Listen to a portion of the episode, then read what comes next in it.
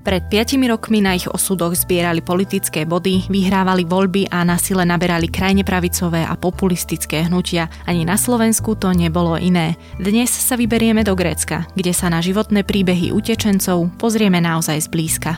Je piatok 18. septembra, meniny má Eugénia a dnes bude jasno až polojasno, mierne sa ochladí 18 až 23, na severe okolo 16 stupňov.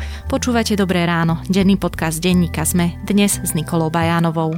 Učia inovatívne, učia inšpiratívne, učia s láskou, učia inak. Aj preto sa stali finalistami tretieho ročníka ocenenia Učiteľ Slovenska, ktoré organizuje Komenského inštitút a Živica. Spoznajte ich príbehy a rozhodnite o tom, kto z nich získa cenu verejnosti. Hlasujte od 11. do 30. septembra na stránke zme.sk lomka učiteľ.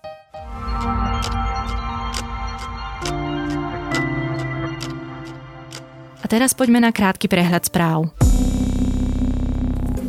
V aplikácii Moje e-zdravie našla IT spoločnosť Netemba chybu, na základe ktorej získala osobné informácie o 130 tisíc pacientoch. Chyba umožňovala prístup k citlivým údajom bez akéhokoľvek overenia, pričom všetky údaje boli v nezabezpečenej podobe.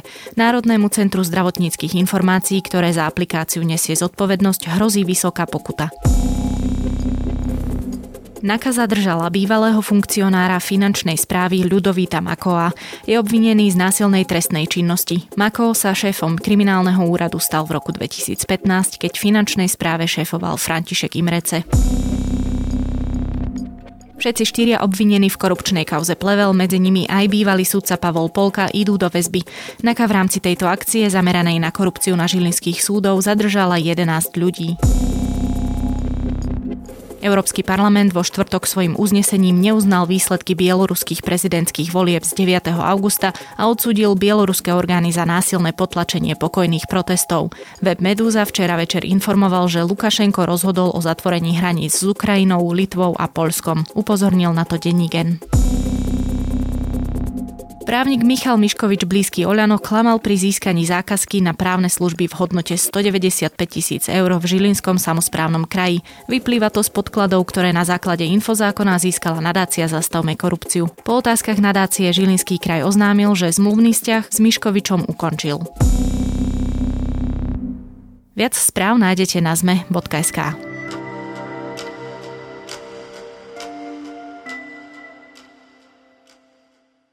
Pred niekoľkými dňami zhorel grécky tábor Moria. Nebyť tejto správy, možno by téma utečencov aj ďalej hibernovala na okraji nášho záujmu. Pre Grécko sa však vlna, ktorá Európou otriasla pred 5 rokmi, neskončila. Vymenila sa vláda a prístup policie a úradov sa podľa svedectiev tragicky vyostruje. Napriek tomu sa v niektorých táboroch dajú nájsť aj menej skľúčujúce príbehy. Vybrala sa za nimi reportérka Nina Sobotovičová, s ktorou sa teraz o utečencoch v Grécku porozprávam. Film. Ați nebaro daret cine? Amirambas. Amirambas. Mama ne baba sa. Okay. Amir uh, this is Amir Abbas. Mm-hmm. Amir Abbas.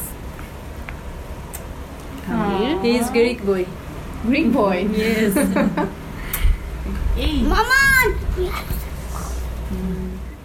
Nina, v Grécku žije asi 50 tisíc utečencov, migrantov, nech už ich nazveme akokoľvek aký tam majú život? Tak to veľmi závisí od toho, kde tí utečenci vlastne skončia, pretože je tam síce 50 tisíc, ale z toho 38 tisíc žije v nejakých zariadeniach vo vnútrozemí, tie zvyšné tisícky žijú v táboroch alebo teda v nejakých provizorných zariadeniach na Egejských ostrovoch. A teraz ono sa môže stať, že ten utečenec skončí v zariadení, akým bol tábor Moria, teda tábor, kde boli niekoľkonásobne prekročené kapacity. Namiesto 2700 ľudí sa tam v januári tiesnilo 20 tisíc ľudí, čakali dlhé hodiny v radoch na jedlo, na to, aby mohli vykonať svoje základné potreby. Ja len doplním, že to je najväčšie najväčší, alebo teda bol najväčší tábor v Európe. Áno, presne tak. A vlastne teraz už vzniká akási náhrada za Moriu, ale všetko nasvedčuje tomu, že to bude naozaj Moria 2.0. Tábor vzniká na mieste, ktoré kapacitne nezvládne viac ako 3000 ľudí, ak by tam mali žiť aspoň v trochu dôstojných podmienkach a už opäť ako keby úrady sa nie úplne taja tým, že sa tam budú snažiť dostať čo najviac ľudí. Čiže proste sa iba zopakuje história a vznikne iba nejaká ďalšia Moria. Potom tábory vo vnútrozemí vyzerajú veľmi odlišne v porovnaní napríklad s Moriou, pretože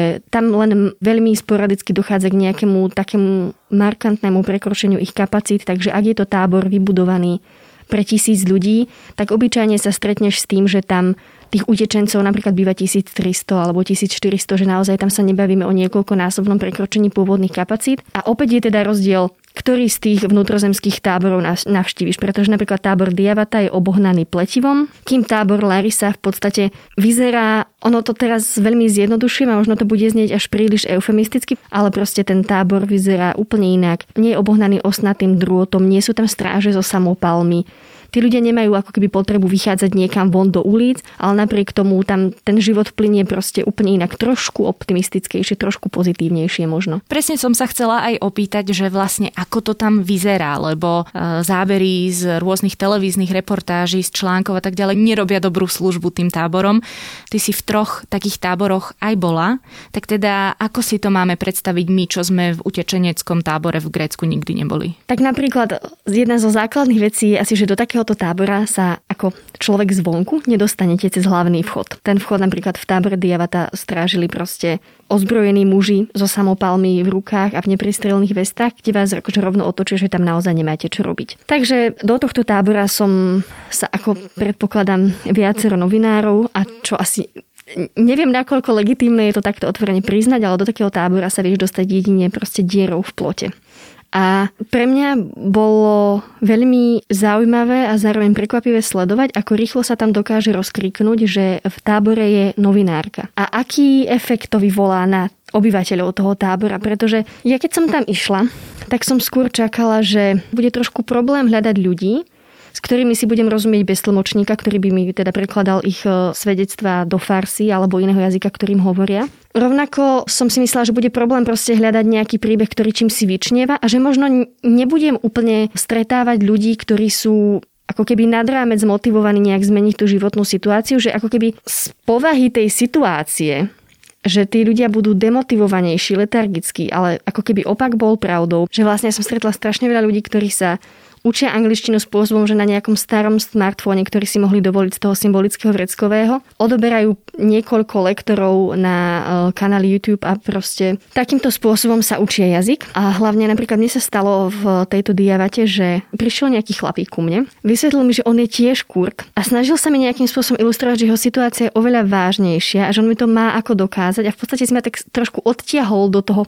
svojho kontajneru. No a toto je presne tá situácia, keď akože hlavou ti prechádza viacero scenárov, ale tam v tom kontajneru už čakala celá jeho rodina a ten muž na koberec vlastne rozložil desiatky lekárskych správ, ktoré boli všetky v grečtine, teda v cyrilike v tej abecede. A vysvetľoval mi pomocou Google prekladača, aké diagnózy získali jeho deti pobytom v Morii a s akým odmietavým prístupom sa stretával zo strany greckých lekárov. A vlastne ja som si v tom momente iba uvedomila, že tí ľudia sú zúfali do takej miery, že sú ochotní s absolútne cudzím človekom, o ktorom nič nevedia, zdieľať tie najintímnejšie obavy, najintímnejšie informácie, najzraňujúcejšie momenty zo svojho života v nádeji, že ty ich niekam posunieš. Oni ako keby nečakajú, že ty mi teraz zaplatíš letenku, oni sa dostanú do Švajčiarska alebo kamkoľvek. Oni iba čakajú, že konečne sa na to ich decko pozrie nejaký lekár, že ich konečne neodbijú s tým, že odkiaľ ste, nemáte tú kartu, my vám nerozumieme tlmočníka, na to tu není kapacita, teraz máme korunu, takže žiadneho človeka navyše nám sem nevoďte, že sa proste nestretnú s tým, že ich takto odpinkajú úrady alebo lekári alebo ktokoľvek. Z toho, čo rozprávaš, mi vyplýva tak trochu, že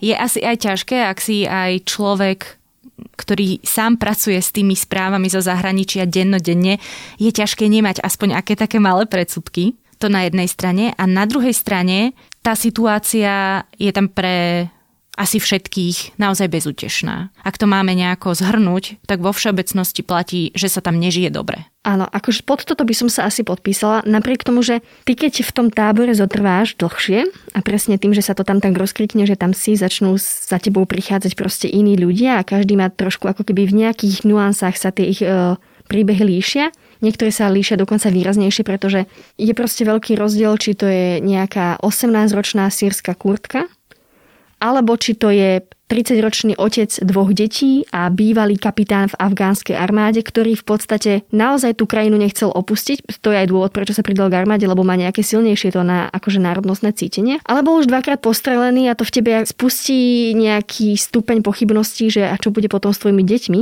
tak sa vyberieš na tú cestu. Ale sú ľudia, ktorí utekajú naozaj s víziou, že v Európe to bude lepšie a potom sú ľudia, ktorí utekajú preto, lebo im tá krajina naozaj nedala na výber a naozaj ako afgánsky vojak si proste v prvej línii, pretože ty bojuješ s tým Talibanom. Takže militanti, ak raz si na teba prišliapnú, tak urobia naozaj všetko preto, aby ten tvoj život v rodnej krajine bol naozaj peklom a to, že nemusíš preháňať. Proste budú sledovať, unášať tvoje deti. Decko sa už cestou zo školy nemusí nikdy vrátiť a ak si príslušník afgánskej armády, tak si z ich pohľadu o to koleduješ. Čiže proste tie príbehy sa líšia v nejakých nuansách. Napriek tomu dokážeš natrafiť na človeka, ktorý proste nestráca ten optimizmus a je to až do takej miery, že ty máš pocit, že to až pred tebou musí hrať, že to, toto mu tu nemohlo zostať toľko nádeje v takomto bezútešnom prostredí, ale zostalo. To je človek, ktorý sa proste samo vzdeláva, ako on hovorí, cez internet. Podarilo sa mu angličtinu vybrústiť do takej podoby, že používa v bežnej hovorenej reči frázy, ktoré tebe, človeku, ktorý sa nám povedzme učil tú angličtinu 10 rokov a používajú v rámci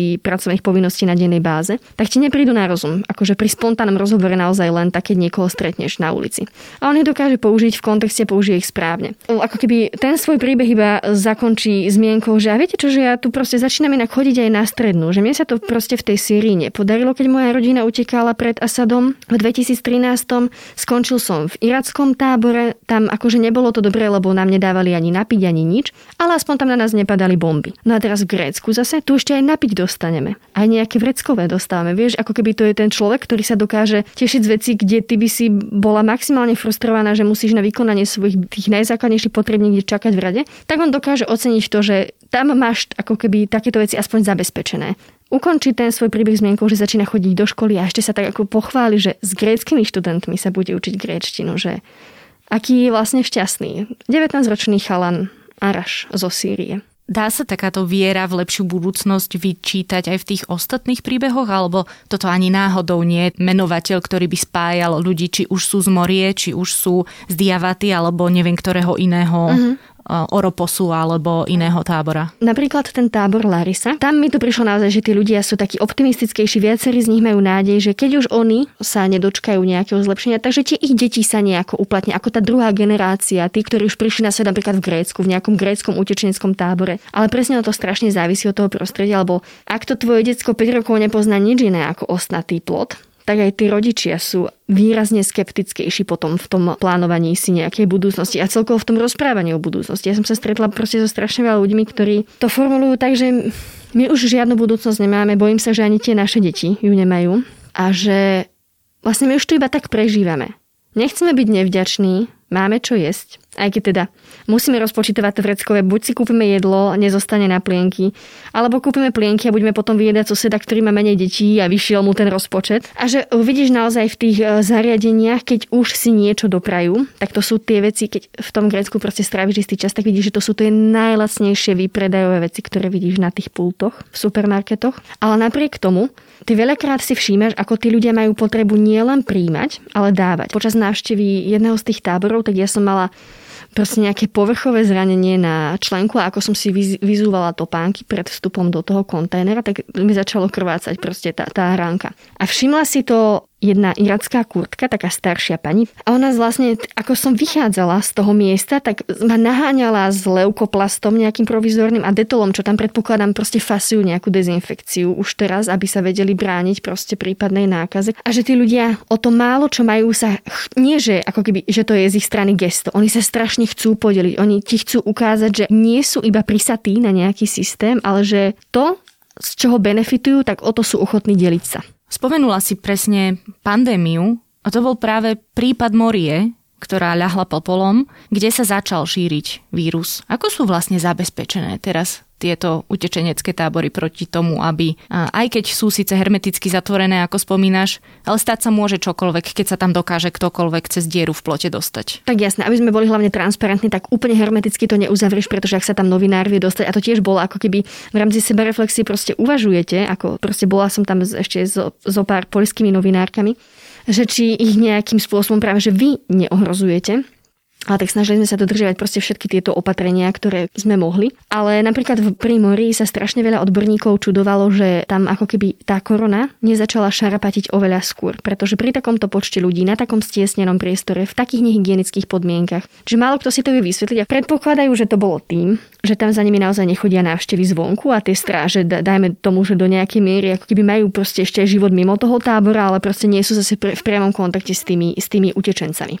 A áno, korona sa tam síce začala šíriť, ale vlastne tam v podstate sa šírili také choroby, že pre nich tam koronavírus bol menším strašiakom, tak by som to povedala. Ako keby na dennom poriadku tam boli napríklad hnačky, pretože tam tá voda bola kontaminovaná, svrap a podobné kožné problémy. U detí sa vyvíjali často psychické problémy, naozaj, že tie deti tam upadali do hlbokých depresí, lebo to proste tak nejak vníma, že ten rodič je v konštantnom strese. A máš málo podnetné prostredie? Respektíve absolútne nepodnetné, pretože si zatvorený v stane celé dni, pol roka. A napríklad tvoj otec maximálne čo vie urobiť pre tú rodinu je, že bude spať vonku na zemi, aby v tom stane ste mali dosť miesta pro tom akože matka a tie deti. Takže áno, bolo to problematické.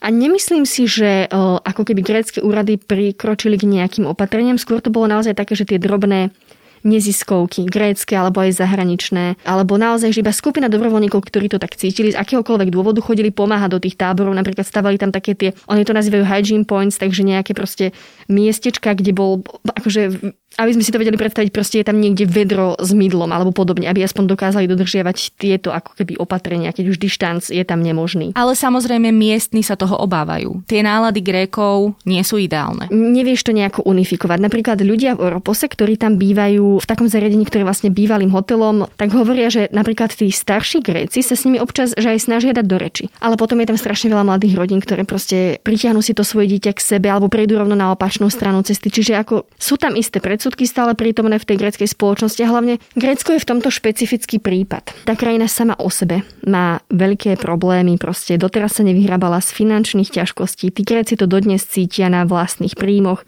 Gréci sami sa stávajú minimálne ekonomickými migrantmi, ktorí idú hľadať lepší život neraz proste za hranice tej krajiny a rovnako grécke úrady sú do veľkej miery neochotné tých utečencov zase začlenovať a to vytvára potom sekundárne problémy, že tí ľudia naozaj nie sú schopní potom byť súčasť tej e, spoločnosti. A navyše teraz e, sa tam menila už rok majú novú vládu. Nie je v nej ľavicová Syriza, ktorá bola do nejakej miery proste ústretovejšia voči tým migrantom, respektíve utečencom. Táto vláda je jednak konzervatívnejšia a jednak je naozaj ako keby tvrdšie vystupuje proti tým utečencom, žiadateľom o azyl. Sprísnila aj azylovú politiku a to sa odrazilo napríklad na tom, že teraz, keď utečenec v Grécku naozaj dostane azyl, teda tie úrady priznajú, že situácia v jeho krajine je natoľko vyhrotená, že si zaslúhuje štátnu ochranu, ale z toho zariadenia, kde býval, to jedno, či to je ubytovňa, bývalý hotel, tábor, Moria, Diavata, čokoľvek, ho do mesiaca vlastne vyhodia. A on zostane na ulici, pretože mesiac je naozaj krátka doba na to, aby sa ten človek dokázal postaviť na vlastné nohy duplom, ak nemal žiadnu možnosť sa snažiť nejako začleniť dovtedy, že v podstate oni sú tam takí dosť odstrkovaní na rozdiel od viacerých iných európskych krajín. Takže to skončilo tým, že na Viktorínom námestí v Aténach Teraz proste kempujú desiatky, neraz stovky rodín, utečencov z Blízkeho východu. To sme tam mohli pozorovať aj v roku 2015, keď utečenecká kríza v Európe vrcholila. Lenže vtedy na tom námestí boli ľudia, ktorí boli v tej Európe noví. Boli tam pár dní, týždňov a v podstate mali nejaké nádeje, že sa tam čosi zmení, bude sa im žiť aspoň o trochu lepšie ako v tej rodnej krajine. A teraz na tom Viktorínom námestí sú ľudia, ktorí majú priznaný azyl. Ako keby je im garantovaná štátna ochrana napriek tomu. Tí ľudia dodnes nevedia, ako fungujú jednotlivé grécké úrady, pretože v podstate nefunguje tá vzájomná komunikácia. Nefunguje tam snaha začleniť toho utečenca do spoločnosti a recipročne ten utečenec potom nevie, ako keby byť prospešný. Ja položím teraz tú protiotázku, že keď sa nejaký kurd dokáže učiť po anglicky z YouTube, prečo sa nemôže učiť aj niekto iný? Prečo takú istú námahu nevyvinie aj hoci kto ďalší? Že zase nemusí to byť každý jeden, ale ja neviem, možno polovica z nich. Pravda, že môžeme sa my snažiť byť diablovými advokátmi, lenže oni nemajú všetci rovnakú východiskovú situáciu. Nie každý investuje proste do toho smartfónu akúkoľvek lacného. Proste pre niektoré rodiny je priorita naozaj naozaj jedloplienky. Akože to si môže dovoliť chalan, u ktorého sa o tieto veci postará rodina, pretože tam prišiel s rodičmi a on má 16 a môže sa učiť a tí rodičia mu v tom ešte aj fandia, lebo v ňom vidia tú budúcnosť, keď už im sa ako keby nepodarí začleniť. A bolo by to veľké zjednodušenie. A očakávať niečo takéto od každého. Akoby hlavne ono, čím viac tých táborov navštíviš, tak tým viac si uvedomíš, že to je ako keby taký jeden zhustený národ, dokonca možno vesmír. Tam tak variujú tie povahy ľudí, ktorí sú tam umiestnení. Ich kultúrne zázemie je často absolútne odlišné. Dokonca medzi nimi sú, že ako keby historicky zakotvené veľmi výrazné animozity. A každý má aj úplne iný prístup k tej situácii, v ktorej sa ocitol. Proste niektorí naozaj rezignujú po dvoch mesiacoch, keď vidia, že sa to nikam nehýbe a potom naozaj stretneš desiatku, dvaciatku brutálne premotivovaných ľudí, ktorí majú taký pocit, že ha, budú taká naozaj tá success story z tohto tábora, že si ich všimol nejaký grecký učiteľ v obchode proste a teraz môžu normálne začať študovať spolu s greckými študentmi. Čiže ono to keby nevieme takto paušalizovať. No a teda akú majú nádej na lepší život? Čo bude Európa robiť? Napríklad stretla som dve mladé Afganky, obe sú už matkami, Zakir a Zejna a obe krásne malujú samozrejme, že akože prvé, čo mne napadlo, že ako si vôbec môžu dovoliť e, tie farby a iné pomôcky na toto, tak pomáhajú im v tomto ako keby miestni dobrovoľníci a kadejaké takéto združenia. Ale jedna z nich je natoľko iniciatívna, že založila si Facebookovú stránku, Instagramovú stránku a dokázala si urobiť také promo do istej miery, že sa jej už ľudia aj zbierajú napríklad na tie farby. Na tej individuálnej úrovni my možno budeme svedkami toho, že sa tí ľudia začlenia a že sa im dokonca niečo ako keby podarí si nájsť to svoje miesto v tej spoločnosti, byť prospešný, platiť dane, nejakým spôsobom zarábať ale keby sme sa na to chceli pozerať plošne, tak tam, ja nechcem znieť nejako nihilisticky, ale tam naozaj nevidím veľkú nádej v tom, že tie tisícky ľudí by mohli nájsť svetlejšiu budúcnosť v Grécku. Množia sa svedectva o tzv. násilných pushbackoch. To je vlastne o, ide o to násilné odvracanie utečencov od hraníc bez akéhokoľvek zohľadnenia ich individuálnych, nie že príbehov, tak jasné, že to si nikto na tom člene na hranici alebo teda na mori nevypočuje príbeh, ale bez akéhokoľvek zohľadnenia ich stavu, že niekto naozaj môže byť v situácii, keď potrebuje pomoc, proste nie.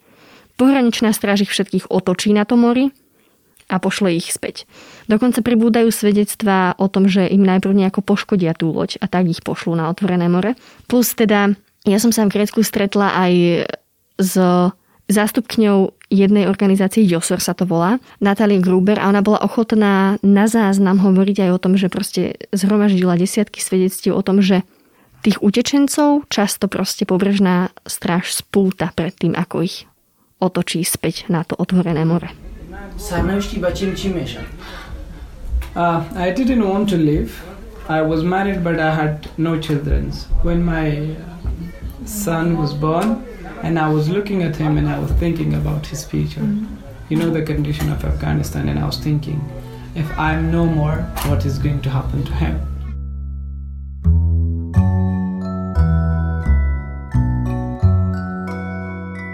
Možno ju poznáte z filmov, možno z fotografií, celkom pravdepodobne z hudobného klipu Blurred Lines, kde sa jej spevák Robin Thicke prihovára Good Girl. Emily Ratajkovsky sa teraz pre magazín New York vyspovedala vo veľmi otvorenej a úprimnej eseji, ktorá rozhodne nie je ľahkým čítaním. Nejde len o zneužitie, ide aj o hru o moc, o pripomenutie, že aj slávni ľudia sú len ľudia s citmi a právom rozhodovať o svojom vlastnom obraze. Buying Myself Back je môjim dnešným odporúčaním na zaujímavé čítanie a to je na tentokrát už aj všetko. Počúvali ste Dobré ráno, denný podcast Denníka ZME, dnes s Nikolou Bajanovou. Dobré ráno okrem mňa každý týždeň pripravujú aj Jana Maťková, Zuzana Kovačič-Hanzelová, Tomáš Prokopčák a za produkciu sú to Jozef Matej a David Tvrdoň.